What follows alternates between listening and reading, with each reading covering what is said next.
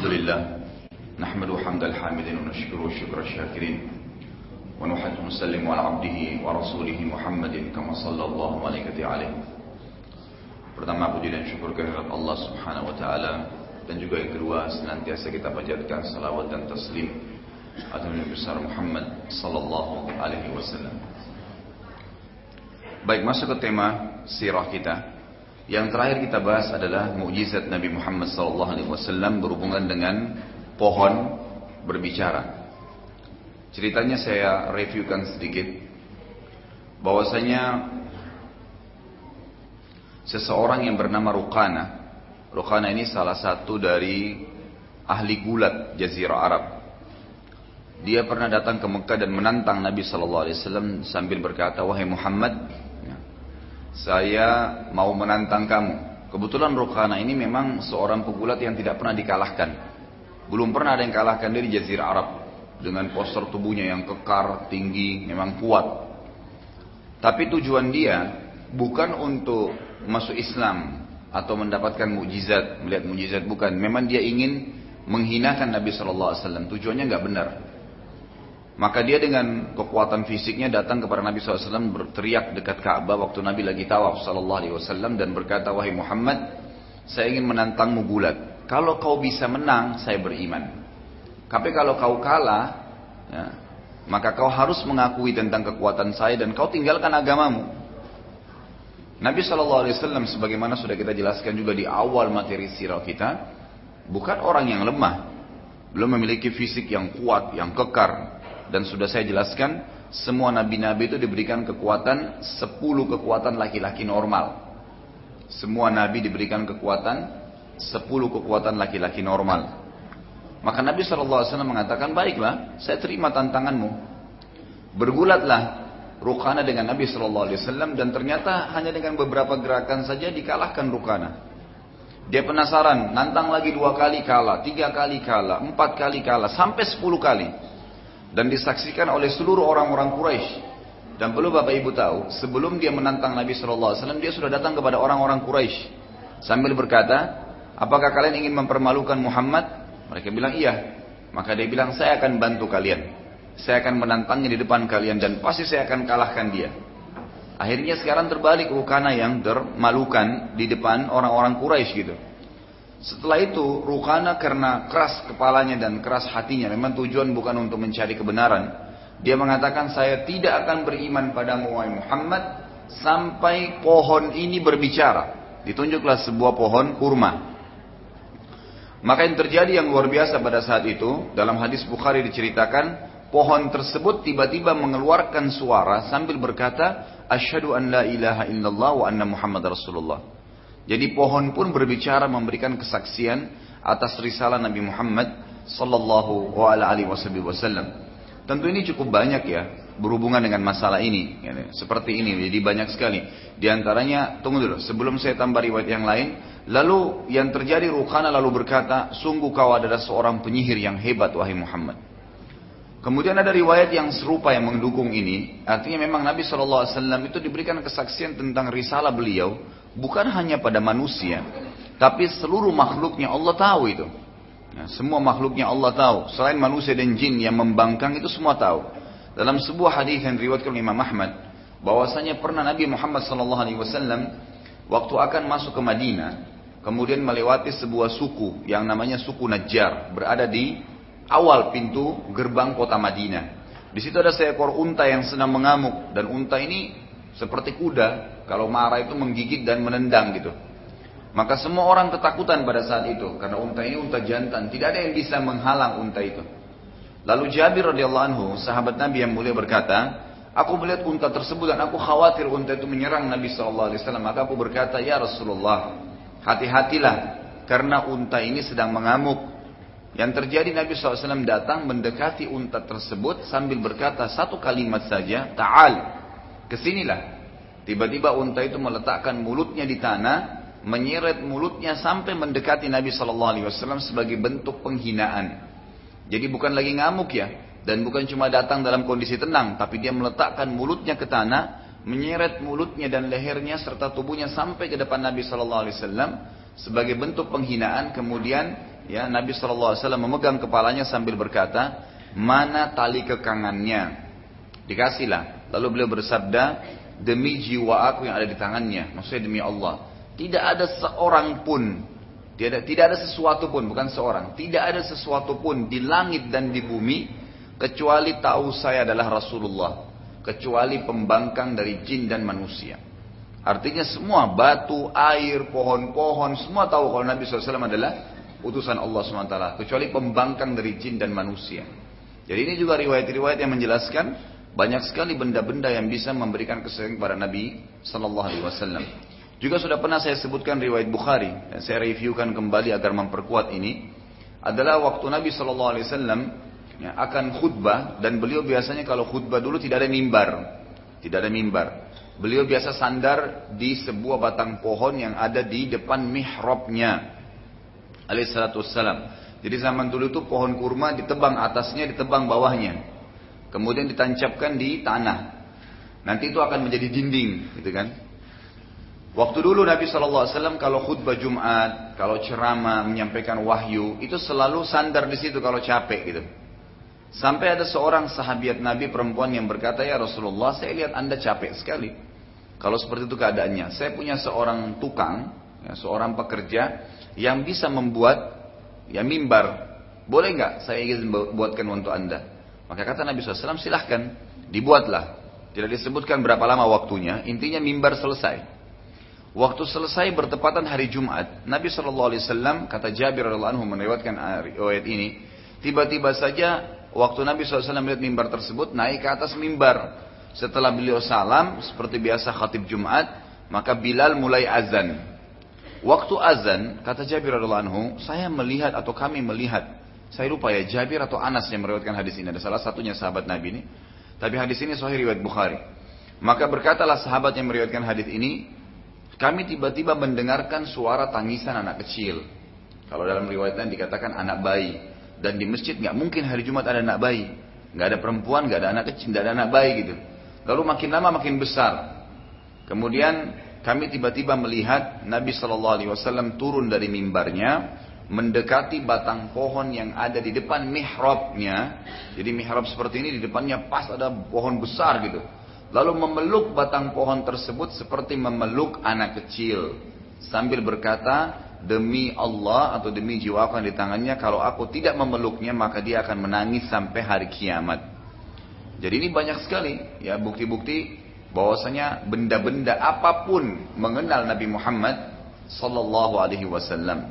Hadis Bukhari yang lain juga Nabi sallallahu alaihi wasallam berkata kepada Jibril setelah hijrah ke Madinah, "Wahai Jibril, waktu saya masih awal sebelum menerima wahyu, waktu saya masih bolak-balik ke Gua Hiro dari rumah saya, saya pernah mendengarkan kalimat Assalamu alayka ya Rasulullah.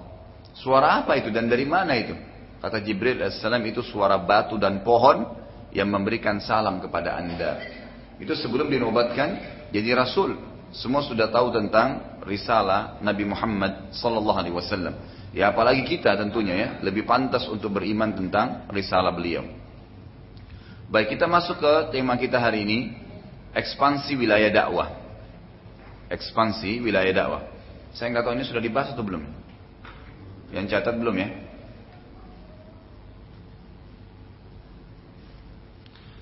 Nabi Wasallam melihat kondisi Mekah ini tidak mendukung dakwah beliau diterima, bahkan lebih cenderung hasilnya nihil gitu, nggak ada hasil, sedikit sekali orang yang beriman. Jadi semenjak dakwah Nabi Wasallam itu sampai hampir sebelum hijrah itu yang beriman puluhan orang.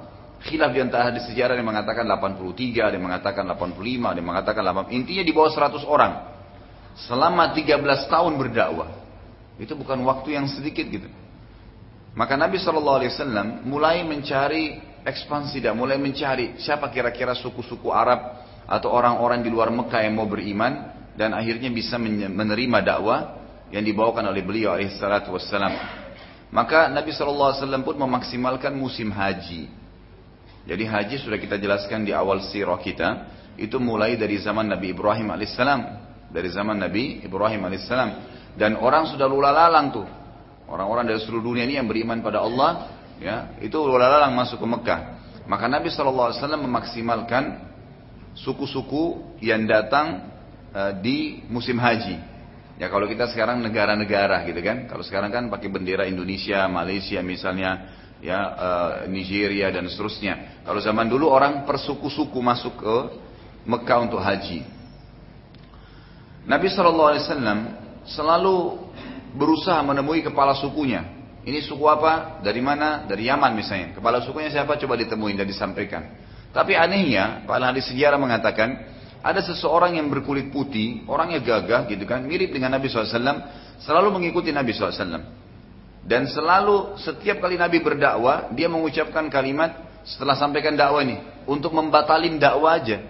Dia mengatakan, kami lebih mengenalnya. Ia dari suku kami, sungguh dia adalah seorang pembohong. Lalu pada saat para sahabat bertanya kepada ya sahabat-sahabat yang lain yang hadir di situ, ya waktu setelah hijrah ke Madinah, siapa orang itu yang sampai Nabi SAW sendiri tidak menegurnya, dibiarin aja, gitu kan? Saat membohongi dakwah Nabi SAW, ternyata dia adalah paman kandung beliau sendiri, Abu Lahab. Jadi Abu Lahab ini memang dia mengikuti Nabi SAW waktu itu khusus untuk memberhentikan dakwah gitu. Ini menandakan pelajaran besar bahwasanya orang kalau mendakwakan agama Islam yang benar itu ada tantangannya. Jangan Anda berpikir oh dengan mendakwakan sunnah misalnya, mendakwakan pemahaman yang benar, lalu kemudian semua orang spontan mau menerima. Tidak. Itu sudah menjadi sunnatullah ada yang nolak. Biasa itu. Diingatkan ini hadis Nabi, ah nggak mau, nolak biasa karena syaitan tidak mau orang semua beriman, gitu kan? Terbukti Nabi Muhammad SAW pamannya sendiri paman kandungnya ini ayah eh, kakak dari ayah beliau. Abu Lahab itu terkenal sekali, kan gitu. Orangnya sebenarnya pada saat di zaman jahiliyah terkenal, suka menaungi orang, suka membantu orang miskin, tapi subhanallah untuk dakwah ditolak. Dan tidak cukup dia menolak untuk beriman, dia juga menahan orang-orang untuk beriman kepada Allah Subhanahu wa taala. Makanya turun surah khusus menyebutkan nama dia. Surah Lahab. Ya kan? Itu turun kepada Abu Lahab karena perilaku dia ini. Suatu hari Nabi SAW pernah bertemu dengan salah satu suku Arab yang bernama So'so'a. Jadi ekspansi dakwah itu judul induknya dibawanya pertemuan dengan suku So'so'a. Suku So'so'a ini adalah suku yang termasuk besar sekali di Jazirah Arab. Gitu. Di bawah suku ini lebih dari 100 ribu orang, 100 ribu kepala.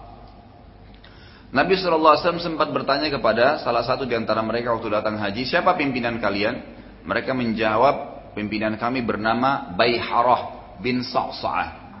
Jadi memang suku ini sebenarnya eh, apa namanya dinisbatkan kepada ayahnya Bayharah ini, namanya Sa'sa'ah. Biasanya tradisi orang-orang Arab itu kalau ada orang yang fisiknya kuat, orangnya gagah, kaya, pintar, terus kemudian punya jabatan, punya keturunan banyak, Nah itu biasanya dijadikan nisbat namanya kepada suku. Sama dengan Quraisy misalnya di Mekah. Quraisy itu nama aslinya adalah Fikhir. Gitu kan? Salah satu dari kakek Nabi SAW. Kenapa nama dia yang dipilih menjadi nama suku akhirnya? Karena terkenal fisiknya orangnya gagah, tinggi, putih, pinter, kaya, punya keturunan banyak gitu kan. Jadi punya kelebihan banyak gitu. Maka dinisbatkan kepadanya. Sama dengan Bayhara bin Sa'sa ini. Ayahnya Sa'sa sangat terkenal, gitu kan. Kemudian meninggal Sa'sa, anaknya yang memimpin namanya Bayhara. Kebetulan dia punya julukan Zu atau Zu Kulh, maaf, Zu Kulh. Saat bertemu Nabi SAW dan Nabi SAW menyampaikan dakwah beliau, juga ayat-ayat Al-Quran, ternyata Bayhara tersentuh. Mau gitu. Dan berkata pada Nabi SAW, izinkan aku mengumpulkan ya atau berkumpul dengan seluruh sukuku yang ada di musim haji ini dan aku akan menyampaikan apa yang engkau telah jelaskan. Saat bertemu dengan sukunya, ia berkata, Wahai kaumku, sungguh aku telah dijelaskan oleh seseorang yang bernama Muhammad yang belum pernah aku dengar sebelumnya. Dan demi Allah, dengan dakwanya ini pasti ia akan memimpin suku-suku Arab nanti. Artinya tidak pernah ada orang yang mengaku sebagai nabi, tidak pernah ada orang yang membacakan ayat-ayat seperti ayat Al-Quran, apalagi turun dalam bahasa Arab, dalam bahasa mereka, dengan kefasihan yang luar biasa gitu. Lalu kaumnya berkata, Apa saran anda sebagai pemimpin? Bayhara berkata, pendapatku kita menjadi pengikutnya. Ayo kita beriman. Kaumnya berkata, anda pemimpin kami dan kami serahkan keputusan sepenuhnya pada anda. Terserah. Mau beriman boleh, tidak mau beriman terserah. Kami ikut. Pokoknya anda beriman, seratus ribu ini ikut semua beriman. Ini bukan hal yang ringan gitu kan. Kaumnya berkata, ya apa? Bayhara lalu kembali kepada atau ke sekitar wilayah Ka'bah dan menemui Nabi Shallallahu Alaihi Wasallam. Setelah memuji Nabi SAW mengatakan memang mungkin kamu yang benar dan seterusnya dipuji Nabi SAW. Bayhara lalu berkata begini. Perhatikan ya. Subhanallah. Banyak sekali unsur dakwah tertolak. Dan kebenaran tertolak hanya karena masalah hawa nafsu. Hanya karena gila harta. Ya. Hanya karena gila jabatan.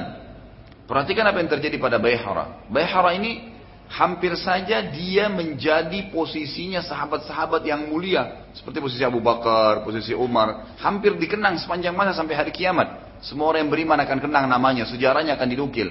Tapi karena hawa nafsunya meninggalkan semua itu, hilang semua dari dia. Bahkan pahala 100 ribu anggota sukunya itu tidak didapatkan sama dia. Apa yang dia bilang? Dia bilang pada Nabi SAW, Wahai Muhammad, kami akan beriman padamu dan seluruh pedang kami akan melindungimu. Artinya kami akan mati untuk membelamu. Tetapi ada satu syarat. Kata Nabi SAW, apa itu? Bayhara berkata, aku menjadi pengganti setelah anda. Kalau anda mati, pastikan saya jadi pemimpin. Karena dia tahu ini nanti akan jadi raja. Karena Nabi SAW bukan hanya Nabi ya. Tapi memang pemimpin, jadi raja gitu kan. Berdirinya kerajaan, bisa dikatakan bisa tanda kutip kerajaan Islam di Madinah itu dan Nabi SAW adalah selain Nabi pemimpinnya, jadi rajanya gitu kan. Maka dia memberikan syarat kalau anda meninggal saya jadi pemimpinnya. Nabi SAW berkata itu urusan Allah dan pastilah yang terbaik akan diberikan kepada orang-orang yang bertakwa. Artinya itu bukan keputusan saya. Kalau nanti memang setelah saya meninggal Allah akan pilih anda silahkan. Kalau enggak ya enggak. Pasti, pasti Allah pilih yang paling bertakwa. Bayhara lalu berkata lagi, wahai Muhammad, kami siap melindungi anda, gitu kan? Kami siap melindungi anda dari seluruh suku Arab atau siapa pun yang mengganggu anda dan bukan kami yang mewarisi kepemimpinan setelah anda. Jawaban Nabi SAW sekali lagi itu urusan Allah dan pastilah yang terbaik akan diberikan kepada orang-orang yang paling bertakwa. Gitu. Dengan keputusan Nabi SAW, Nabi tidak berikan kejelasan, cuma mengatakan saya tidak bisa janji. Beriman, Anda silahkan tetap jadi kepala suku. Karena tradisi Nabi SAW, bukan cuma tradisi, memang ajaran Allah SWT kepada Nabi Muhammad SAW, itu kalau ada orang yang beriman, beliau tidak ganggu jabatannya, kedudukannya, tidak diganggu, dibiarin aja. Dibiarin aja gitu kan. Seperti kalau Anda masih ingat dulu ada seseorang yang bernama Bazan di awal pelajaran kita dulu. Ada seorang gubernur Persia yang berkuasa di wilayah Irak, gitu kan? Raja di sana, tapi dia dianggap gubernur oleh Persia. Waktu dia beriman pada Nabi SAW dan tapi tidak pernah lihat Nabi ya, maka di, ulama masukkan dalam kategori tabiin. Itu Nabi SAW tidak ganggu, nggak diganggu, nggak, di, nggak diambil jabatannya misalnya disuruh bayar apa, enggak. Nabi bilang sudah beriman silahkan tetap memimpin. Semua raja-raja juga yang Nabi SAW kirimkan surat dari Raja Roma, Romawiya, Raja Persia, Raja Najasyi yang ada di yang ada di Afrika, itu semua waktu dikirimkan risalah Nabi SAW tidak minta kerajaan mereka, hanya minta ikrar syahadat. Lalu terima hukum Allah, silahkan tetap memimpin. Dan inilah Islam gitu kan. Anda kalau menjadi seorang da'i, cukup ikrarkan syahadat selesai. Jangan pernah berharap apa pun dari mad'u, orang yang didakwai. Semua da'i subhanallah yang berharap ada balasan dari orang yang sedang didakwai, pastikan dakwanya tidak akan berbekas. Nggak mungkin. Tapi kalau dia ikhlas memang mau menyampaikan agama Allah dan Allah akan memberikan balasan sama dia, maka selesai, gitu kan? Kalau ada seorang dai memang dia sudah ceramah lalu diberikan amplop misalnya itu rezeki dia. Tapi kalau dia mau ceramah ditentuin saya nggak datangnya kecuali 10 juta. Loh, misal begitu. Saya sampai disampaikan oleh salah seorang ya mad'u gitu kan, orang yang terdakwa ini mengatakan Ustaz, masa ada seorang ustaz diundang ke Kalimantan waktu itu, kemudian tidak jadi datang hanya karena tarifnya kurang. Subhanallah, agama ditunggangi untuk kehidupan dunia bagaimana ini? Gitu kan? Sementara semua konsep para nabi apa dalam Al-Quran, semua ayat cerita tentang nabi-nabi dalam surah Al-Anbiya, dalam surah Ibrahim, dalam surah Hud, banyak sekali. Selalu konsepnya sama. Minasyaitonir rajim. Qul as'alukum alaihi min ajrin in ajriya illa 'ala Allah. Saya tidak pernah berharap balasan dari kalian dan balasan saya di sisi Allah. Tidak ada orang yang tulus berdakwah kecuali Allah penuhi kebutuhannya, gitu kan? Tapi kapan dia menunggangi dakwah dai da, mad'unya orang yang didakwai untuk mendapatkan manfaat duniawi, pastikan tidak akan diterima dakwanya. Ataupun orang cuma mengatakan bagus ya, selesai. Orang-orang pulang nggak bawa bekas, nggak ada ilmu yang bisa dibawa, nggak berbekas, nggak berubah orang yang sedang didakwainya. Maka itu pengaruhnya sangat besar, pengaruhnya sangat besar. Kita kembali ke bahasan tadi, maka yang terjadi apa? Orang ini minta balasan. Gitu kan? Dengan keputusan Nabi SAW, Bayhara tidak jadi beriman. Dan dengan dia tidak jadi beriman, 100 ribu sukunya nggak jadi beriman. 100 ribu orang dia bisa panen, pahalanya itu luar biasa. Itu mereka-mereka. Bagaimana kalau anak cucunya nanti lahir, gitu kan gitu. Kemudian beriman semua sama Allah, berapa juta pahala yang didapatkan sama dia gitu. Tapi dia nggak pikirin itu. Semua itu karena Bayhara lebih berpikir urusan duniawi. Padahal hampir saja mereka yang menjadi ansar yang Allah sebutkan dalam Al-Quran. Semestinya mereka hampir jadi gitu kan suku saksa. Tapi nggak jadi. Hanya karena hawa nafsu seorang pemimpin gitu. Ini bahaya sekali. Ini bahaya sekali. Dan ini harus jadi pelajaran buat kita ya. Bagi anda yang hadir ataupun siapa yang mendengarkan ceramah kita ini. Kalau Allah SWT berikan anda jabatan di pemerintahan. Maka tunggang itu mendapatkan amal jariah. Bukan malah hanya dikejar masalah duniawi gitu. Mungkin saya lupa, saya tidak tahu pernah saya sampaikan atau tidak. Tetangga saya pernah, uh, saya tidak usah sebutkan namanya. Semoga Allah selalu menjaga beliau gitu kan. Pernah uh, menjabat, men, bukan menjabat, baru mau menjadi kandidat, masuk jadi kandidat wakil bupati saja. Wakil bupati belum bicara gubernur, apalagi kalau sudah presiden gitu kan. Wakil bupati saja, subhanallah. Saya sempat duduk dan saya bilang, Pak, Kenapa sih sebenarnya pemimpin kita ini di Indonesia? Saya nggak bicara negeri Islam yang lain, Indonesia saja. Kenapa mereka pada saat menjabat lima tahun itu tidak ditunggangin ya untuk dapat jamal amal jariah? Lima tahun itu bukan waktu sedikit loh. Kita sekarang kalau mau bangun sebuah madrasah di sebelah masjid ini saja, ukuran misalnya 200 meter, 300 meter, butuh biaya berapa banyak dan susah gitu kan. Tapi kalau seorang pejabat, dia bisa menggunakan ya kegiatan atau dana-dana anggaran pemerintah untuk membangun. Jadi amal jariah buat dia. Kenapa nggak perbaiki jalan? Kenapa nggak hilangkan macet? Kenapa nggak bangun madrasah? Kenapa nggak sebarin Quran? Kenapa? Kenapa banyak sekali gitu? Kenapa nggak sebarin kebaikan gitu? Lalu dia bilang begini sebenarnya Pak Ustaz. Di Indonesia ini ada sebuah sistem yang keliru. Seperti dia bilang saya pada saat mau menjabat. Saya harus untuk jadi wakil bupati saja itu pun setelah kampanye nggak nggak jadi, kalah. Habis tidak kurang dari 10 miliar dana. Kenapa? Kok bisa pak? Iya, kampanye. Pertama bayar dulu pimpinan cabangnya partai di tempat yang dia mau kampanye di sekitar Jawa Timur ya. Saya tidak sebutkan juga kotanya. Itu kemudian dia bilang itu bayar pimpinan cabang saya sudah satu miliar. Belum pimpinan partai pusat berapa miliar? Pasti double, mungkin dua miliaran.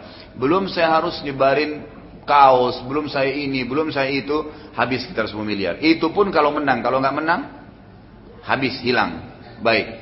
Kalaupun dia menang, kalaupun dia menang, apa yang terjadi? Dia sudah keluarin 10 miliar. Target dia 5 tahun memimpin, 2 tahun setengah mengembalikan modal yang 10 miliar. Lalu 2 tahun setengah yang tersisa ngumpulin modal untuk kampanye baru. Kapan dia pikirin umat gitu? Kapan dia pikirin amal jariah? Bagaimana dengan Umar bin Abdul Aziz rahimahullah? Baru jadi khalifah, setelah dia ceramah di mimbar, di masjid, di masjid Jami' di Damaskus waktu itu saya minta didukung, minta dinasihatin, diingatin kalau salah sebagai pemimpin, merendah gitu. Lalu setelah dia keluar dari masjid datang kereta kencananya kerajaan. Khalifah yang sebelumnya itu pakai gitu. Kuda yang mewah, keroncana semua anak pakai ukiran emas. Waktu datang semua dengan dayang-dayangnya gitu kan, sama pengawal-pengawalnya. Kata ini ada apa? Kebetulan dia ke masjid pakai keledai, gitu kan. Lalu ditanya ini apa? Dikatakan wahai Amir Mu'minin, Anda sekarang khalifah. Ini kereta Anda. Langsung beliau bilang dan itu dicatat dalam buku-buku sejarah dengan keikhlasan beliau mengatakan saya tidak butuh semua ini. Saya minta sekarang sebagai instruksi saya sebagai pemimpin Amir Mu'min Khalifah jual ini. Uangnya masukkan ke Baitul Mal untuk kebutuhan umat Islam. Saya nggak butuh, saya naik keledai saya saja. Bagaimana ya? Bagaimana nggak cebar tersebar keadilan? Dua tahun memimpin tidak ada orang mau terima zakat gitu. Karena dia nggak pikirin dirinya, ditunggangin untuk amal jariah, gitu kan? Bagaimana dia bisa menyebarkan keadilan, menunggangi itu mendapatkan yang terbaik di akhirat. Nah ini yang terjadi. Ini penyakit yang banyak sekali orang rakus dengan hawa nafsunya, gitu kan? Gak mau pikirin maslahat yang besar, gak pikirin masalah amal jariah buat dia. Dan itu yang terjadi. Bayangkan, Bayhara bisa memanen pahala 100 ribu orang masuk Islam, gitu kan? Sukunya bisa menjadi ansar yang Allah katakan dalam Al-Quran, tapi dia tolak hanya karena itu. Maka yang terjadi adalah saat suku Sa'sa ini pulang ke wilayah mereka setelah selesai haji, ada seseorang yang sangat tua, sudah di, itu orang ya, bijaksana sekali dan sudah di, di atas 100 tahun umurnya. Disebutkan dalam beberapa sejarah itu 120 tahun umurnya. Tapi nggak disebutin namanya ya. Orang ini sangat bijaksana dan setiap suku Sa'sa punya masalah kembali kepada beliau gitu untuk dipecahin. Lalu orang ini selalu, setiap musim haji pulang selalu bertanya, apa yang kalian lakukan di musim haji? Apa pengalaman anda? Pengalaman kalian apa gitu kan? Lalu mereka cerita tentang kisah bertemu dengan Nabi Shallallahu Alaihi Wasallam dan bagaimana mereka menolak, Bayhara menolak karena tidak dikasih kepemimpinan setelah Nabi Muhammad Shallallahu Alaihi Wasallam. Apa kata orang itu? Orang tua itu berkata, sungguh ini keputusan yang tidak akan pernah bisa diperbaiki. Bagaimana bisa kalian membiarkannya sementara kalian sangat mengetahui ini adalah zaman keluarnya Nabi dari turunan Ismail alaihissalam. Dan belum pernah ada satupun dari keturunan Ismail mengaku Nabi kecuali orang itu. Belum pernah di Mekah dia mengaku Nabi kecuali orang ini. Berarti kalau dia benar gitu kan, maka akan menjadi luar biasa. Dengan kalian tolak itu, berarti kalian sudah menghapus diri kalian dari sejarah manusia. Jarang aja dalam sejarah manusia, hilang gitu kan? Dan kalian sudah menghil menghilangkan kesempatan untuk tercatat dalam kitab-kitab suci sebagai sahabatnya, gitu kan? Karena ada sebuah hadis kan yang sahih kata Nabi Shallallahu Alaihi Wasallam, Allah melihat hati-hati manusia, maka Allah mendapati hatiku yang paling bersih, maka aku dijadikan sebagai nabi yang terakhir. Kemudian Allah melihat hati-hati setelahku, maka Allah menemukan hati-hati para sahabatku adalah yang paling bersih, maka dijadikan sebagai pendamping-pendampingku. Jadi jelas sekali gitu. Semestinya mereka bisa jadi itu. Tetapi kaumnya menolak, ya, kaum mereka menolak untuk beriman. Hal ini membuat mereka semua kehilangan kesempatan untuk menjadi sahabat dan peluang-peluang yang sudah kita sebutkan tadi. Baik, setelah Bayhara menolak, poin yang kedua adalah pertemuan Nabi SAW dengan seseorang di musim haji juga bernama Suwaid bin Sadiq. Suwaid bin Sadiq. Termasuk yang beliau temui adalah di musim haji, Suwaid bin Sadiq ini salah satu tokoh bangsa Arab dan pemuka mereka. Setiap kali suku-suku Arab ini lebih lebih dikenal lagi Suwaid ini karena dia suku Arab mana pun yang jumlahnya ratusan pada saat itu punya masalah tidak bisa dipecahin didatangi Suwaid ini. Selalu mereka minta pendapat gitu. Termasuk yang Nabi SAW temui adalah dia. Saat bertemu dengan Nabi SAW, beliau berkata, Wahai Suwaid, Sungguh aku mempunyai perkataan yang aku ingin engkau mendengarkannya. Kata Suwaid, aku tidak mau mendengarkannya. Karena selama ini dia dianggap tokoh gitu kan. Maka enggak, dia nggak biasa share sama orang. Sifatnya dia adalah cuma memberikan pendapat gitu. Lalu Nabi SAW berkata, mengapa? Mengapa kau tidak mau mendengarkan? Kata Suwaid, karena aku memiliki sesuatu yang pasti lebih baik dari apa yang engkau sampaikan. Kata Nabi SAW, kalau begitu tolong perdengarkan padaku. Apa yang kau punya itu? Saya mau dengar dulu, karena kau bilang lebih baik dari apa yang saya miliki gitu.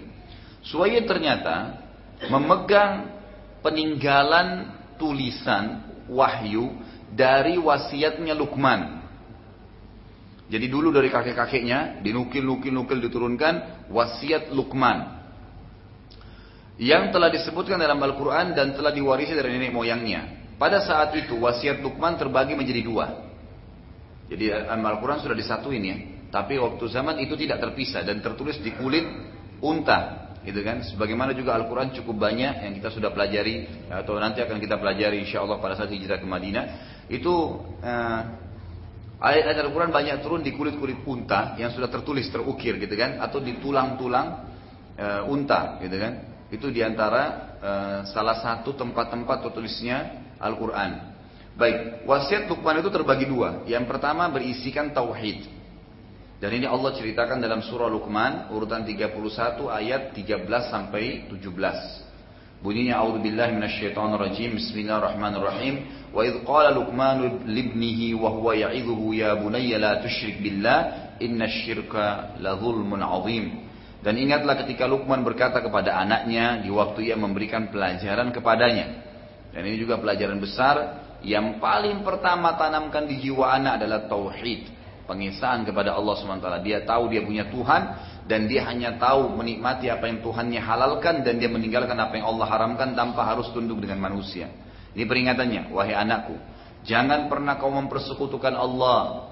Jangan pernah kamu partisipasikan Allah dengan makhluknya. Hanya mintalah kepada Allah, hanya tunduklah kepada Allah, hanya takutlah kepada Allah gitu. Sesungguhnya mempersekutukan Allah adalah benar-benar kezaliman yang besar. وصينا الإنسان بوالديه حملته أمه وهنا على وهن وفصاله في عامين أن اشكر لي ولوالديك إلي المصير dan kami perintahkan kepada manusia berbuat baik kepada ibu bapaknya yang dan ibunya yang telah mengandungnya dalam keadaan lemah yang bertambah lemah dan menyapinya dalam dua tahun. Bersyukurlah kepadaku dan juga berterima kasihlah kepada ibu bapakmu. Hanya kepadaku lah kalian atau kamu akan dikembalikan. Kemudian ayat ini ayat ke tadi 13 sampai 16 ya. Ayat 13 ya tadi sudah, 14-nya sudah, sekarang ayat 15-nya. 13 sampai 17, maaf. Ayat 15-nya bunyinya wa in jahadaka ala an tusyrika bima laisa laka bihi ilmun fala tuti'huma wa sahibuhuma fid dunya ma'rufa wattabi' sabila man anaba ilai Thumma ilayya marji'ukum fa'unabbi'ukum bima kuntum ta'malun. Dan jika keduanya memaksamu untuk mempersekutukan dengan aku sesuatu kata Allah yang tidak ada pengetahuanmu tentang itu maka janganlah kamu mengikuti keduanya dan bergaullah dengan keduanya di dunia dengan cara baik. Serta ikutilah jalan orang yang kembali kepadaku. Orang-orang yang telah beriman mengenal tahu ilmu wahyu ikuti mereka kemudian hanya kepadaku lah kalian akan dikembalikan maka aku beritahukan kepada kalian apa yang telah kalian lakukan di ayat yang ke-16 ya bunayya innaha in takum mithqala habbatin min khardalin fatakum fi sakhratin aw fis samawati aw fil ardi ya'ti biha Allah innallaha latifun khabir Lukman berkata, hai anakku. Dan ini kita bisa ambil pelajaran bagaimana Lukman itu luar biasa. Tauhidnya kepada Allah SWT. Ini inti. Ya ini daripada inti daripada kehidupan. Dan khilaf di antara ulama apakah Lukman ini nabi atau orang saleh. Gitu kan? Tapi yang lebih kuat pendapat mengatakan dia adalah seorang nabi. Dia adalah seorang nabi. Makanya Allah kekalkan dalam Al-Quran namanya. Dan umumnya yang disebutkan dalam kitab-kitab suci adalah nabi. Adalah nabi. Terbukti para sahabat saja. Itu di antara sekian puluh ribu sahabat hanya satu orang yang disebutkan namanya, Zaid, ya kan? Yang lainnya tidak disebutkan, Abu Bakar pun tidak disebutkan namanya, Umar tidak disebutkan namanya. Karena memang yang disebutkan dalam Al-Quran itu adalah orang-orang yang Allah Subhanahu Wa Taala pilihkan secara khusus dan kebanyakan para nabi-nabi gitu. Maka Luqman apalagi dengan wasiat-wasiatnya ini yang menjadikan dibawa turun temurun sebagai wahyu, maka menandakan dia adalah seorang nabi. Luqman berkata, hai anakku, sesungguhnya jika ada sesuatu perbuatan seberat biji sawi dan berada dalam batu, baik itu di langit ataupun di dalam bumi, niscaya Allah akan mendatangkannya.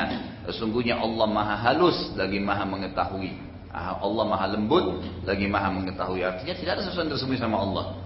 Biji sawi ditaruh dalam batu, baik itu di langit ataupun di bumi, dalam bumi tetap Allah bisa datangkan. Kemudian dikatakan di ayat 17, "Ya bunayya aqimis salata wa'mur bil ma'ruf wanha 'anil munkar wasbir 'ala ma asabak. Inna dzalika min azmil umur." Hai anakku, dirikanlah salat dan seruhlah manusia mengerjakan yang baik dan cegahlah mereka dari perbuatan yang mungkar dan bersabarlah terhadap apa yang menimpa kamu. Sesungguhnya demikian termasuk hal-hal yang diwajibkan oleh Allah. Ayat 17 memberikan pelajaran kepada kita bahwasanya salat itu sudah ada dari zaman dulu. Sholat sudah ada dari zaman dulu. Cuman tinggal bacaannya, gitu kan? Dan beberapa gerakan yang mungkin berbeda. Sebagaimana ulama jelaskan. Dari zaman Nabi Adam AS sudah ada sholat.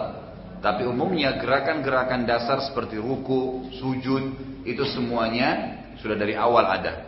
Tapi beberapa gerakan-gerakan yang lain seperti ulama rincikan masalah iktidal, duduk di antara dua sujud atau adanya sujud dua kali, atau mungkin ada sujud yang cuma sekali, ada sujud yang beberapa kali itu tergantung perintah Allah kepada nabinya masing-masing.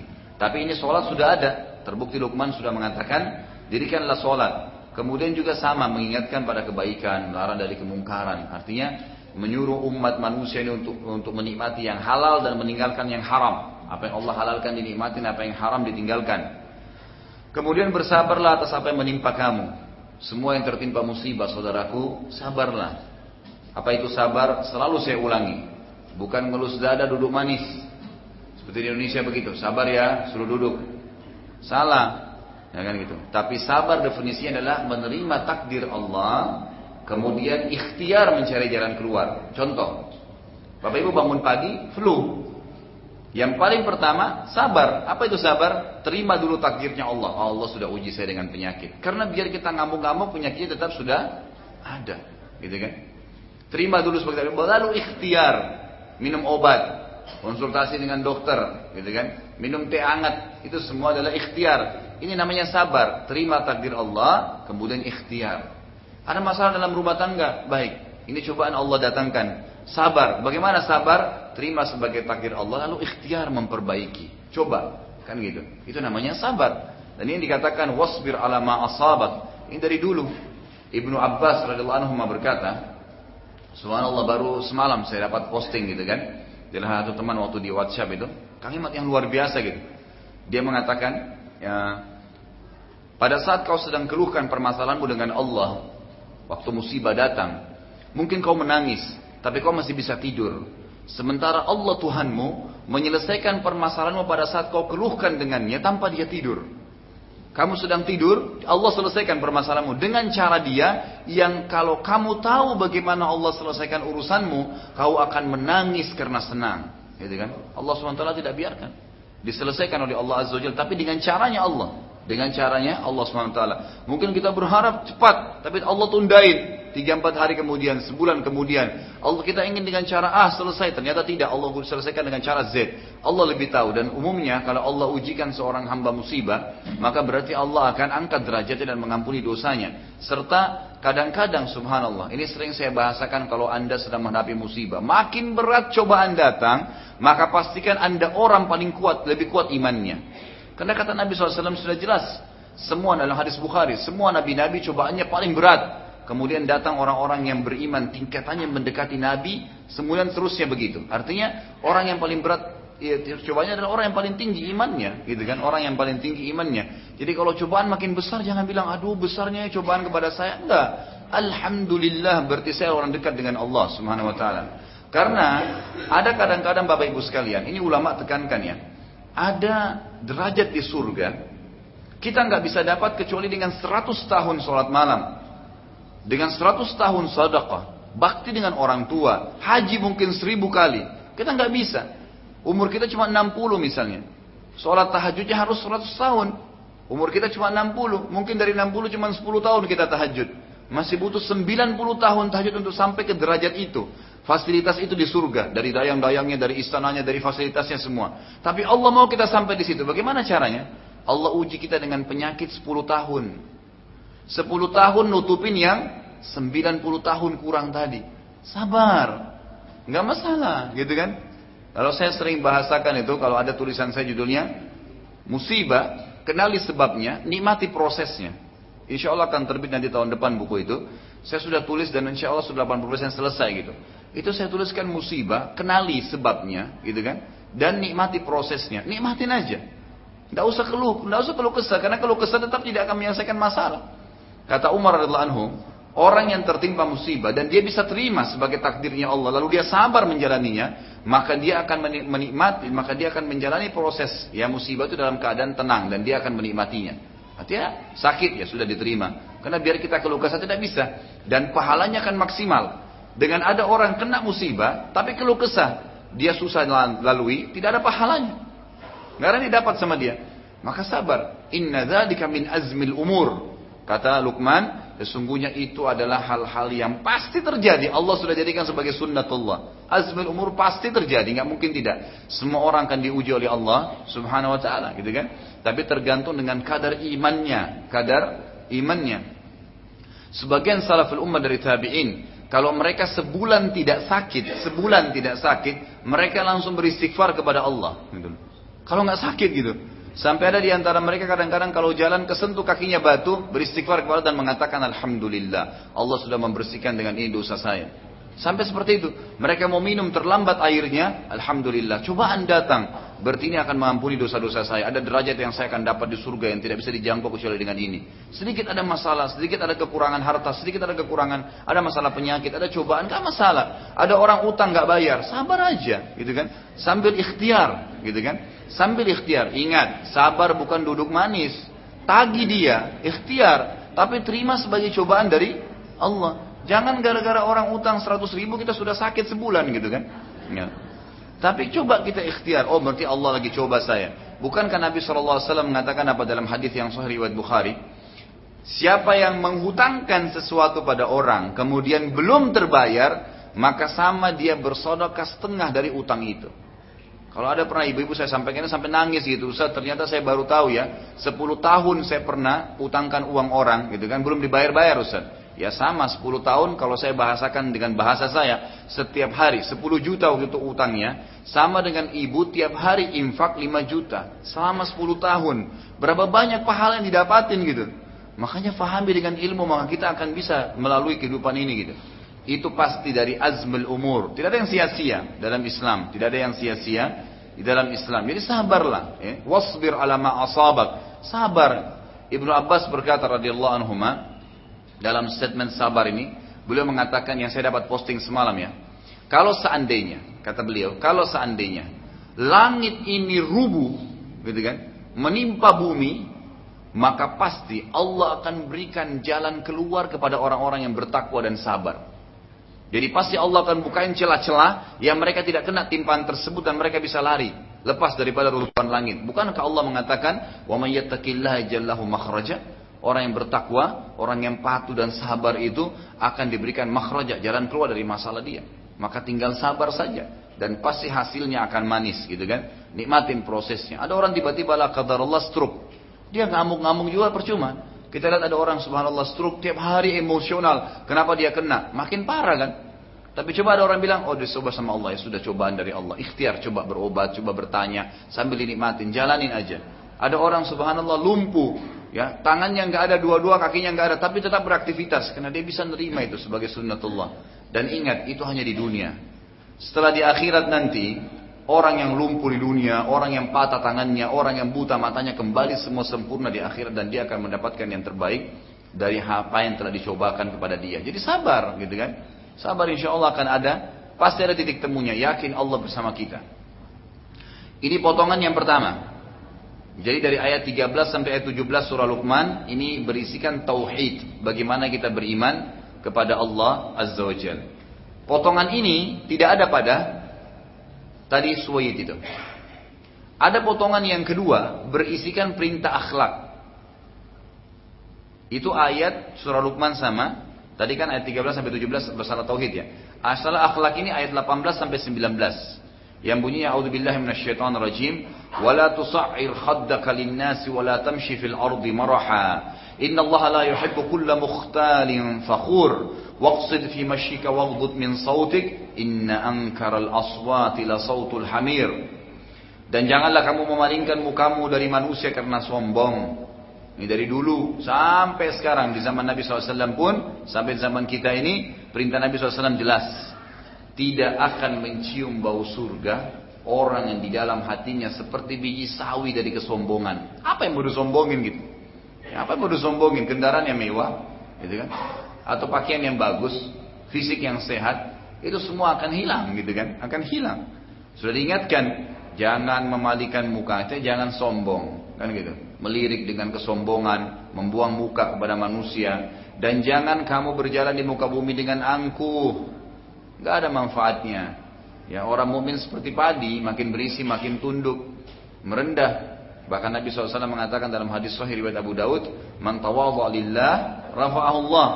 Siapa yang bertawadhu merendahkan diri di muka bumi karena Allah, nggak pernah sombong, makin diberikan harta makin merendah, makin diberikan kepintaran makin merendah, makin diberikan kelebihan fisik makin merendah, gitu kan? Maka Allah akan tinggikan derajatnya. Allah akan harumkan namanya di dunia dan di akhirat. Lalu dikatakan Sesungguhnya Allah tidak menyukai orang-orang yang sombong lagi membanggakan diri. Itu ayat 18. Ayat 19 dan sederhanakanlah pada saat kamu sedang berjalan, nggak perlu menginjak tanah dengan kesombongan. Kadang-kadang kita kalau pakai sepatu baru suaranya lain, gitu kan? Kalau pakai baju baru sudah beda jalannya, gitu kan? Mobilnya baru sudah lain, klaksonnya lebih ribut, gitu kan? Ini semua untuk apa? Manfaatnya apa gitu? Redahkan, kan gitu. Dan lunakkanlah suaramu. Cara yang lembut. Ini juga Nabi SAW dikatakan begitu. Para sahabat mengatakan, kami kadang-kadang kalau mendengarkan Nabi SAW berbicara, itu kami akan kami harus merendahkan suara sehingga kami bisa mendengarkan suaranya gitu. Jadi Nabi SAW itu dengan suara dengan suara lembut, bukan berarti hilang suaranya nggak kedengaran, tapi suaranya itu membuat orang nyaman untuk mendengarkan. Sesungguhnya seburuk-buruk suara adalah suara keledai. Baik. Ini rincian dalam Al-Quran secara rapi, tersurat semuanya gitu kan. Terdapat pada Suwaid, ya, orang tadi yang ditemukan oleh Nabi SAW ini, itu retorika ilahiyah, jadi bukan dengan retorika ilahiyah. Jadi cuma susunan dinukil-nukil dari mulut ke mulut lalu ditulislah, gitu kan. Tapi susunan perkataan manusia juga terdapat pada Suwaid hanya bagian kedua saja, itu masalah akhlak. Setelah Nabi SAW mendengarkan dari Suwaid bin Sodik tadi, beliau SAW mengatakan, sungguh ini perkataan yang baik, tapi aku mempunyai yang lebih baik lagi dari itu. Suwaid lalu terkejut, ya, terkejut karena belum pernah ia menyampaikan wasiat Luqman kecuali semua orang mengakui bahwasanya itu benar ya. Benar orang harus lemah lembut kalau ngomong, nggak boleh sombong kalau jalan gitu kan. Ini bagus gitu, semua orang akui. Kecuali Nabi SAW, Nabi mengatakan ada yang lebih baik dari itu. Itulah pernyataan yang terbaik yang pernah ya, itulah pernyataan yang terbaik yang pernah didengar kecuali ya Nabi Shallallahu Alaihi Wasallam yang berbeda Jadi ya, semua orang mengakui itu pernyataan yang paling baik yang pernah mereka dengar kecuali Nabi Shallallahu Alaihi Wasallam. Yang, yang berpendapat ada yang lebih baik lagi. Lalu Nabi SAW membacakan ayat-ayat Al-Quran tentang surah Luqman, gitu kan, lengkap diberikan. Setelah selesai mendengarkan Suwaid berkata, sungguh ini perkataan yang baik, tapi aku tidak ingin masuk Islam. Setelah itu pun Nabi SAW hijrah, ya. Setelah Nabi SAW hijrah ke Madinah, barulah Suwaid masuk Islam dan meninggal dalam keadaan Islam. Tapi waktu itu beliau tidak beriman. Orang itu tidak beriman oleh anhu gitu kan. Tapi nanti setelah hijrah Madinah baru beriman. Baik. Kejadian yang ketiga, inilah kejadian yang terbesar kata para ahli sejarah ya mencatat ya mencatat perubahan yang luar biasa dalam Islam dengan bertemunya Nabi SAW dengan dua suku Arab dari Madinah Aus dan Khazraj. Nah, dua suku ini dari dari Yaman dulunya, kemudian hijrah ke Madinah, gitu kan? Aus dan Khazraj. Dua-dua nanti dalam Islam dikatakan suku Ansar. Jadi setelah tadi eh, eh, Bayhara tadi menolak, kemudian Suwe juga menolak, maka Nabi SAW akhirnya bertemu di musim haji yang sama di tahun yang sama dengan Aus dan Khazraj. Kata hadis sejarah kejadian yang paling berpengaruh yang dialami Nabi SAW juga perkembangan Islam dan berubahnya sejarah dunia. Bertemunya Nabi SAW dengan sebagian orang dari suku Khazraj. Dari Madinah yang sedang berkumpul di Aqabah. Aqabah tempat lempar setan besar gitu ya. Dibahasakan biasa begitu. Kira-kira jumlahnya khilaf di antara sejarah 6 sampai 12 orang. Ya kan gitu. Dari suku ini. Nabi SAW menemui mereka dan memberitahukan tentang Islam, membacakan ayat-ayat Quran. Saat mereka mendengarkan, maka salah seorang di antara mereka berkata begini, Demi Allah, inilah yang pernah diancamkan orang-orang Yahudi pada kalian. Kebetulan waktu itu, di Madinah itu, penduduk Madinah terdiri dari lima suku. Dua dari Arab, tiga dari Yahudi. Jadi lima. Dua dari Arab, tiga dari Yahudi. Dari Arab tadi Aus dan Khazraj ini. Dan mereka cukup besar, mereka cukup besar. Dua suku Arab ini sudah mengalahkan jumlahnya tiga suku Yahudi. Suku Yahudi yang ada di Madinah adalah suku Kainuqa. Yang pertama, yang kedua Quraidah, yang ketiga Nadir. Nanti ini akan ada sejarahnya sendiri. Kita akan terus ikuti di Madinah nanti ketiga suku Yahudi dan bagaimana Nabi SAW mengusir mereka dari Madinah. Ketiga suku ini ya, Yahudi ini karena melihat suku Aus dan Khazraj setelah mereka ketiga suku ini bersatu pun belum bisa mengalahkan jumlah Aus dan Khazraj maka mereka menyebarkan fitnah sehingga membuat suku Aus dan Khazraj saling berperang saling berperang.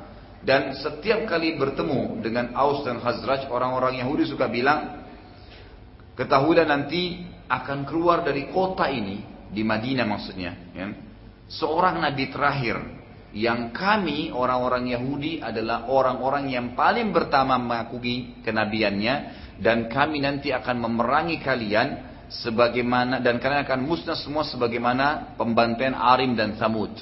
Jadi pernah ada terjadi peperangan antara Arim dan Samud itu sampai habis mayoritas daripada eh, apa namanya orang-orang yang ikut berperang. Jadi tersisa semua tinggal berapa orang saja semuanya mati gitu.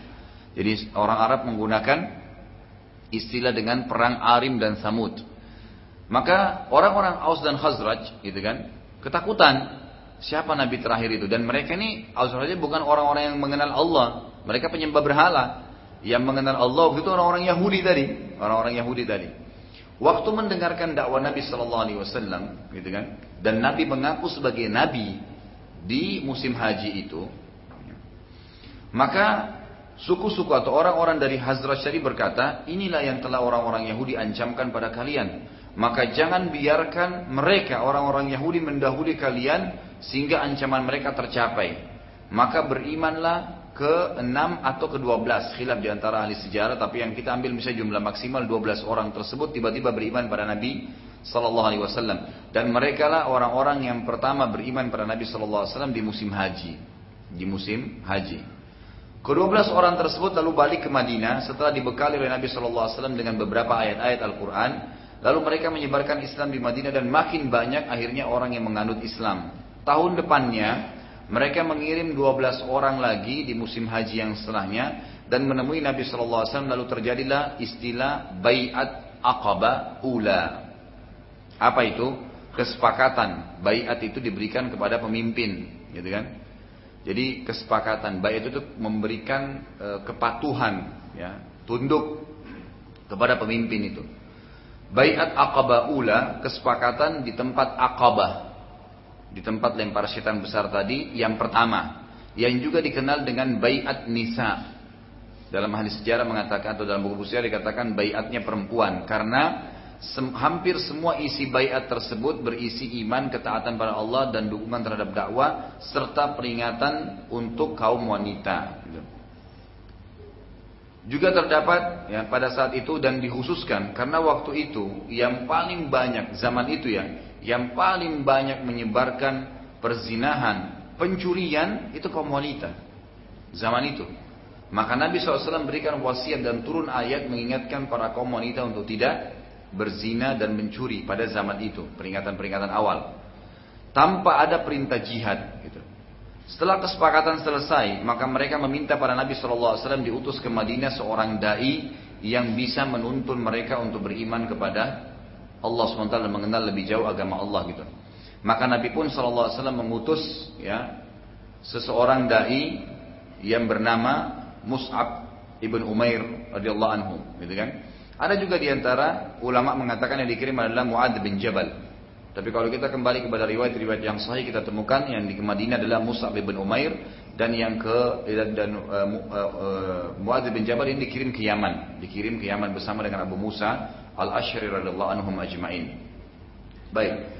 Mulailah pada saat itu Musa bin Umair berdakwah dengan gencar, berdakwah dengan gencar menyebarin agama Islam gitu.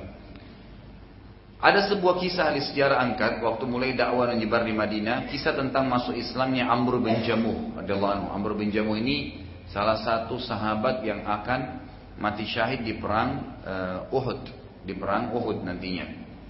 Di antara yang masuk Islam adalah pertama di Madinah anak-anak Amr bin Jamuh.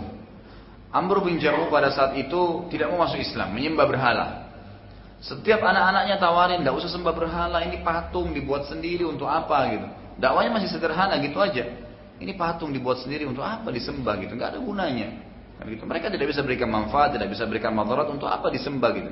Tetap Amr bin Jamuh nolak. Umumnya seperti orang-orang yang sembah berhala nolak karena sudah jadi tradisi mereka. Dan ini subhanallah, syaitan biasanya Ya seperti sering saya bahasakan ya, Bapak Ibu sekalian, syaitan itu adalah musuh kita ya. Kalau musuh itu, saya berikan contoh, kalau kita lagi di medan perang, saya berhadapan dengan musuh saya, saya punya pedang, saya punya perisai. Musuh juga punya begitu. Kalau saya diam, saya nggak nangkis, nggak nyerang, musuh saya buat apa? Hah? Dibunuh. Saya pasti akan dibunuh kan? Karena saya tidak nyerang, nggak nangkis. Musuh saya akan bunuh kan? dan musuh yang sedang mau membunuh saya pada saat saya tidak nyerang dan saya tidak nangkis, misal perut saya ditusuk sama dia, apakah dia cuma gores kemudian ditinggal? Dia pasti akan tusuk sampai mati dan diobrak-abrik. Begitulah syaitan. Jadi Allah sudah mengatakan, ulama tafsir mengatakan pada saat menafsirkan makna, ya, innahu lakum aduwwum mubin. Syaitan itu adalah musuh kalian yang nyata. Artinya tidak ada yang Allah sebutin kata-kata musuh seperti syaitan menghadapi syaitan ini. Berarti itu jelas syaitan. Jadi kata para ulama menafsirkan, syaitan itu seperti tadi orang punya peris, punya pedang, punya perisai dan dia selalu menyerang orang-orang yang beriman pada Allah ini. Diserang sama dia. Dan kalau sudah dia serang dan sempat dia melukai sedikit, dia tidak akan tinggal dia makan dilukai terus. Dan dia berusaha luka yang sudah kena itu tidak kering. Maksudnya apa? Serangan dia adalah kita berbuat maksiat. Seseorang misalnya selalu nonton gosip setiap hari jadwalnya jam 8 pagi. Ibu-ibu langsung ketawa ya gitu. Tiap hari jadwalnya. Maka pastikan setan akan buat kita sebelum jam 8 siap-siap mau nonton lagi itu. Karena dia nggak mau luka kita kering, gitu kan? Harus terus itu. Jadi ada yang terjadwalkan sampai orang mati maksudnya nggak pernah berhenti. Nanti dibuat lagi jadwal sore apa, jadi luka di perut, luka di dada, luka di punggung, luka di kepala, dan dia berusaha tidak kering itu supaya dipegangi sama dia. Begitu cara syaitan merusak kita, gitu kan? Nah, subhanallah banyak orang tidak sadar dia sedang diikat sama syaitan dengan perbuatan atau dihiasi dengan perbuatan tersebut. Ini bahaya sekali. Dan saya kembali ingatkan lagi, setiap kali kita biarkan maksiat itu ada dalam diri kita, gitu kan? Maka pastikan ada dua timbangan, ada timbangan pahala, ada timbangan dosa. Kalau dosa kita masih berimbang dengan pahalanya, apalagi kalau dosanya lebih besar, maka di sebelah pahala itu ada namanya juga ya red kehusyuan, red keimanan. Kayak misalnya lihat orang mati kita bisa nangis, ingat juga kematian, ayat-ayat tentang surga kita nangis, kita selalu rindu ingin akhirat, merasa rugi kalau ketinggalan ibadah. Itu namanya red kehusyuan. Bagaimana caranya supaya khusyuk ini ada? Bukan sholat dengan tutup mata, enggak. Ada caranya. Kalau timbangan dosa kita dengan timbangan pahala masih berimbang, red paha, red khusyuk ini tidak akan naik. Mustahil. Bagaimana caranya supaya khusyuk kita bisa naik? Dosanya harus diredam, kalau perlu dihapuskan, dihilangkan. Luka yang setan tusuk tadi disembuhin, Kan gitu. Jangan dibiarin luka terus. Disembuhin dengan cara bertaubat. Kemudian pahala dinaikkan terus. Program ibadah naik terus. Kalau pahala kita lebih naik dari dosa kita, pasti red khusyuknya naik. Pasti. Makin tinggi pahalanya, makin diredam dosanya, makin naik. Makanya kenapa ada di antara imam-imam yang memang faham di masjid haram misalnya kita lihat. Cuma baca iya karena bulu ya karena sain bisa nangis. Kita ini luar biasa Al-Fatih mungkin seribu kali nggak pernah nangis gitu. Ini iya karena budua iya karena sa'i nangis gitu. Saya pernah umroh Ramadan lagi sa'i pas waktu itu masih kuliah di Madinah gitu kan. Kemudian lagi sa'i pas sholat terawih sudah berjalan gitu. Saya waktu itu mau selesaikan supaya saya bisa ikut. Syekh Syurem waktu itu saya masih ingat. Dia baca iya karena budu nangis. Dia mau lanjut gak bisa. Lama mungkin 10 menit. 15 menit mungkin dia dia ulangi lagi nggak bisa. Mau bilang iya karena stain nggak bisa. Karena dia paham, ke kepadamu ya Allah. Lagi lihat ngomong sama Allah nih bukan main-main. Na'budu kami menyembah. Nggak bisa dilanjutin sama dia. Kenapa bisa begitu? Red khusyuknya bisa naik. Kenapa ada di antara salaful ummah seperti Rabi ibn Haytham rahimahullah lihat api berkobar pingsan. Waktu dibangunin, kenapa? Dia bayangkan neraka. Kok bisa begitu? Gitu kan? Ada di antara salaful ummah lagi terbakar nih, kebakaran sekitar rumahnya, kebakaran. Dia di atas sejadah lagi sholat tahajud. Tetangganya semua teriak, ya fulan, kebakaran, keluarlah gitu. Nggak keluar dia. Duduk. Orang semua nggak bisa selamatin karena sholat terbakar semua. Semua orang bilang, oh, berarti si fulan sudah mati nih. Pas sudah redam api semua, subhanallah. Semua terbakar kecuali dia dengan sejadahnya. Ini kisah nyata. Ada salah satu tabiin gitu kan. Lalu ditanya oleh tetangganya, apakah anda tidak rasa panas waktu duduk di sini dari malam itu? Nggak takut mati terbakar? Apa ucapan dia? Orang nggak bisa pahami ini kecuali dengan iman. Dia bilang waktu tadi malam terjadi kebakaran, saya tiba-tiba membayangkan panasnya api neraka, maka api dunia ini jadi kecil. Maka api dunia ini jadi kecil. Gimana bisa itu? Kita kadang-kadang lihat api kebakaran masih duduk nongkrong, diliatin gitu. Dianggap sebuah hiburan. Kan gitu yang terjadi. Ini enggak pingsan. Itu ada yang bahkan tidak tidak rasa lagi panas itu karena dia bayangkan bagaimana panasnya api neraka. Bagaimana bisa begitu? Kan gitu. Karena itu rate khusyuknya sudah naik tadi. Dan itu hanya bisa dengan ya kalau pahala kita naik. Ingat, saya selalu ingatkan dalam semua pengajian semoga Allah jaga kita. Bapak Ibu sekalian, Hollywood, Bollywood, ya. Dan semua yang seperti itu untuk apa buat film? Satu jawabannya, untuk duit. Makanya dia cari artis perempuan yang cantik dan pintar, artis laki-laki yang gagah dan pintar. Actionnya harus bagus supaya laku, kita beli, kan gitu. Nah kalau tidak laku maka tidak bisa. Yang dibuatlah serial, dibuatlah film, dibuatlah ini, dibuatlah itu. Ada yang sedih, ada yang senang, ada yang dendam, ada yang macam-macam. Kan gitu. Kita sekarang duduk, bayangkan dua jam kita nonton, dua jam maksiat kepada Allah. Berarti dosanya lagi naik, pahalanya lagi turun. Terus kemudian mau bangun sholat tahajud, nggak bakalan. Ada orang subhanallah selesai dua jam nggak cukup, beli 10 kaset. Kena cuma 5 ribu, 8 ribu baik beli lagi. Putar lagi dua jam, putar lagi dua jam. Kadang-kadang ada Ramadan. Habisin semasa dia lagi Ramadan puasa lihat auratnya orang, lihat ini nyanyi, lihat itu, lihat ini maksiat kepada Allah SWT. Bagaimana bisa gitu? Maka tidak akan pernah orang begini dia mulai tetangganya mati kah, orang tuanya mati nggak tersentuh. Nggak bisa karena khusyuknya tidak naik selama dosanya masih ya mengalahkan pahalanya. Maka tutup kerannya dan selalu begini saya kasih kata kuncinya, kata rahasianya Bapak Ibu sekalian. Kalau Anda digoda syaitan untuk berbuat maksiat, bilang begini, kalau saya tidak buat kenapa? Kalau saya tidak nonton kenapa? Mata saya keluar. Enggak kan? Enggak ada masalah. Ibu-ibu biasa gitu, wah sinetron ini serialnya saya yang ketinggalan. Kenapa kalau nggak nonton? Sampai saya pernah ketemu sama salah satu orang media gitu kan. Saya bilang kenapa sih harus film-film ini diangkat sinetron? Kadang-kadang khurafat. Kalau masih berita-berita yang benar masih penting ini bohongan gitu. Seperti kisah mak lampir lah, kisah inilah gitu. Dia bilang kebetulan dia waktu itu kerja di perusahaan yang buat film itu gitu. Dia bilang begini Ustaz. Yang minta dibuat serial mak lampir bersambung sampai ratusan, itu pemirsa. Penontonnya. Jadi sudah habis, ini sudah mati mak lampir, terpaksa dibuat hidup lagi. Karena permintaan orang telepon, kisah mak lampir sudah sampai di mana? Hidupkan lagi kembali, dibuat lagi sinetron. Kita bayar. Untuk apa gitu? Ada apa dengan mak lampir dan yang lainnya gitu? Nggak ada gunanya, nggak ada manfaat sama sekali. Dan subhanallah, selama red dosa kita masih naik, tidak mungkin Bapak Ibu mau pegang Quran, mau baca, mustahil udah. Gimana bisa dosanya masih naik? Males pasti nggak bisa. Karena lukanya kita masih basah. Harus dikeringin luka yang setan sudah tusuk-tusuk tadi itu. Tutup kerannya. Nggak ada ruginya Bapak Ibu sekalian habis isya tidur, bangun tahajud itu luar biasa.